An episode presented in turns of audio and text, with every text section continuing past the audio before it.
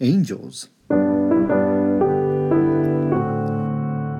Luke writes in his Gospel Now there were shepherds nearby, living out in the field, keeping guard over their flocks at night.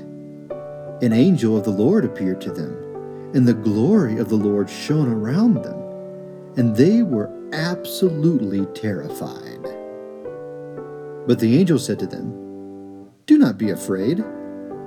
Listen carefully, for I proclaim to you good news that brings great joy to all the people. Today your Savior is born in the city of David. He is Christ the Lord. This will be a sign for you. You will find the baby wrapped in strips of cloth and lying in a manger.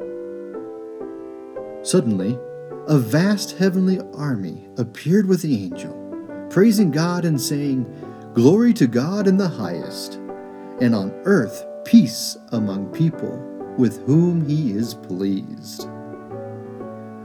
You're listening to Our Mission Path. I'm Timothy Downing. The voices of God's angels were the first to carry the good news of salvation to the ears of God's lost creation.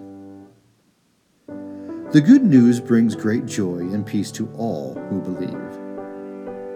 After the angelic voices faded into the memory of the shepherds, the responsibility of the message was given to those who first heard it. This is the pattern that God has used throughout history to reach each generation with the good news. We who have heard, we who have been saved by Christ, must be the ones who proclaim God's vast invitation.